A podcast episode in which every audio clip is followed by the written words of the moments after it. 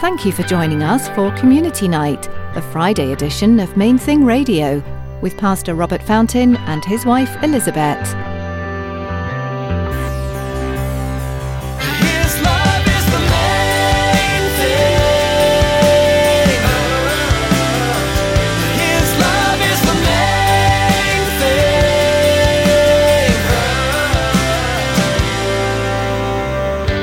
Embrace the pruning process. Reach out and take sorrow and suffering by the hand and accept them as the guides that the Lord Jesus intends them to be for you. And know that Jesus is never closer to you than when the Father is tenderly and precisely cutting you at that point where He knows it's necessary. He knows it hurts, but He also knows that it would hurt you even more if He didn't do it. You've heard people say, it's for your own good. The problem is, you rarely see it that way when you're in the middle of something terrible.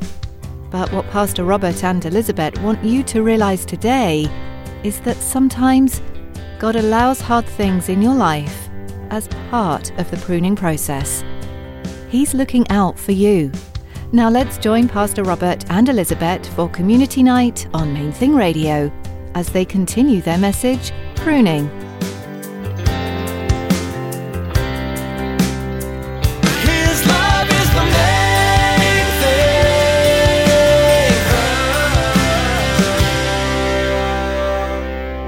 Hurts. It, it is a painful process. You know, like we toss around words sometimes like brokenness, vulnerability, and, and it, it sounds super spiritual, but it, it doesn't feel necessarily all that spiritual when it's when it's happening. Pruning can feel like sleepless nights when when your personal resources are are, are running low, or or the deep pain and grief that we experience when um, someone that we that we care deeply about dies. It can feel like the the shame we experience when a character flaw gets publicly exposed, and it can feel like fear. You know, the, the when when he puts his finger on a on a particular area of unbelief, you know, the fear of what's going to happen next. You know, each one of us has our own version of this. So the question is in in your life right now, where are you being pruned by God? And what does it feel like for you? You know, there's a classic Christian book that I ran across again recently. Um, if you've never read it, I would encourage you to get a copy. I got it on Kindle. I'm sure I've got a paperback buried somewhere in Multiple. somewhere Children's in one of versions and- trunks. But Yeah, they're the, the, awesome. The, the name of the book is Hind's Feet on High Places, and um, written by Hannah Hurnard, and she she was a missionary. Um, but in that little book, she writes that the Good Shepherd sends his two very best guides to assist the main character. Her, her name is Much Afraid. And he has called her to come with him to, to journey up the mountain to the high places. But she's crippled. So he, he tells her he's sending her his two best guides to help her. And he, he says this go with sorrow and suffering. And if you cannot welcome them now, when you come to the difficult places where you cannot manage alone, put your hands in theirs confidently, and they will take you exactly where I want you to go. And that just, that leaped off the page to me, to be honest, when, you know, when I read it the other day, you know, to this picture put, you know, reach out and take the hand of, of sorrow, reach out and take the hand of, of suffering. Well, what's the point? Well, don't fight it.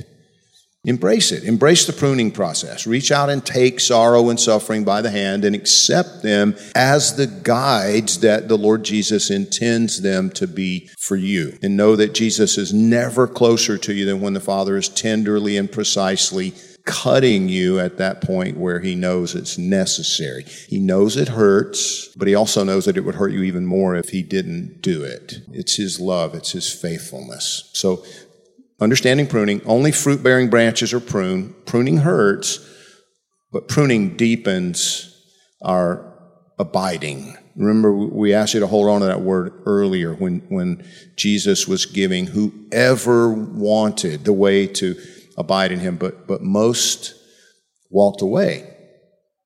In John 15 alone, the word abide is used 10 times. And most of us know what it means, but just to give you the dictionary definition of the Greek word that is translated there to abide, it's to not depart, not to leave, to continue to be present, to persevere, to be held or kept continually. So, I mean, as you, as you think about those different expressions of that word abide, which, which, means the most to you right now? What strikes you from that? You know, the pruning that you're enduring seeks to deepen that in you. You're, you're abiding in Christ. Your abiding takes place at that point where, where you fuse with him and, and, and his, you know, his sap, so to speak, his, his life runs into your veins at that point. The, the apostle Paul, for him, I mean, it, he said it was a thorn in his flesh. Second Corinthians chapter 12, verse 8, he wrote, concerning this thing, I pleaded with the Lord three times that it might depart from me. And he said to me, my grace is sufficient for you, for my strength is made perfect in weakness. Therefore, most gladly, I will rather boast in my infirmities, that the power of Christ may rest upon me. Therefore, I take pleasure in infirmities, in reproaches, in needs, in persecutions, in distresses, for Christ's sake. For when I am weak, then I am strong. And you know, I'm I'm not there yet. I'm not I'm not yet at the place where I can take pleasure in my infirmities, my you know, constant belly aches and headaches and, you know, I'm not celebrating the financial stress that's been such a consistent part of life. But I do realize that that's what he uses to fuse me deeper to himself. You know, it deepens my, my walk with him. It deepens my dependence upon him. And, and I, I understand it better. I know more now at the age of 61 than I did at the peak of my strengths back in my 20s. I understand better, more fully now that His grace is made perfect, made complete in my weakness. You know, it, it comes back to that differentiation that Jesus makes, you know, bread that satisfies for a few hours or bread that satisfies forever. Um, yeah, and that, I mean, that is essential that we recognize the priority of what the pruning does in us. You know, that matters, but there's so much more at, at stake than that. That's what's so amazing because if all it was was for our pleasure, that would be beautiful. But, but there, God has put so much more into these branches than that. And so that place of abiding and pruning is then the birthplace for the purpose. There's a purpose for it besides our abiding, which is beautiful, but it, it bears fruit. Like a good marriage, it bears fruit. So I, I'm going to read a longer portion of John 15. And as I do, just listen for the purposes of pruning that I hear. There are more than we even drew out of here. But there's so many reasons this is worth it. Um, in John 15 verses 7 through 17, Jesus said, if you abide in me and my words abide in you, you will ask what you desire and it shall be done for you.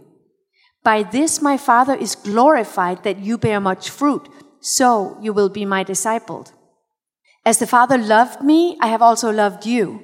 Abide in my love. If you keep my commandments, you will abide in my love, just as I have kept my Father's commandments and I abide in his love.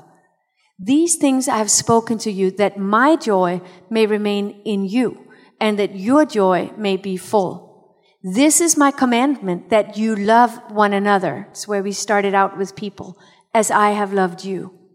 Greater love has no one than this, than to lay down one's life for his friends. You are my friends if you do whatever I command you. No longer do I call you servants, for a servant does not know what his master is doing, but I have called you friends. For all the things that I heard from my Father, I have made known to you.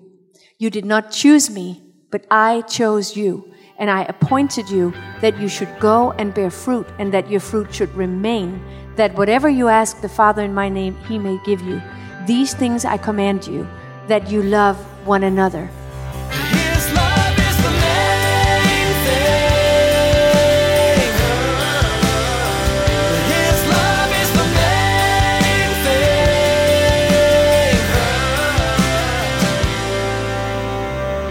thing. That's all we have time for today on Community Night, the Friday edition of Main Thing Radio. We're so glad you joined us, and we hope you'll be back next Friday at this same time. Each time you tune in, you'll hear from God's Word, learn what His heart is for you and your brothers and sisters in Christ, and how you can put His love into practice in your community. You'll hear from Pastor Robert and Elizabeth and other exciting guest speakers as we navigate the reality of the church in this modern world. If you'd like to listen to additional community night teachings, visit mainthingradio.com today. You'll find our archive of these messages, as well as the Monday through Thursday verse by verse teachings from Pastor Robert.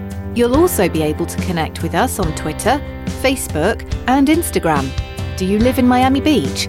If so, we'd love to see you this Sunday at Calvary, Miami Beach.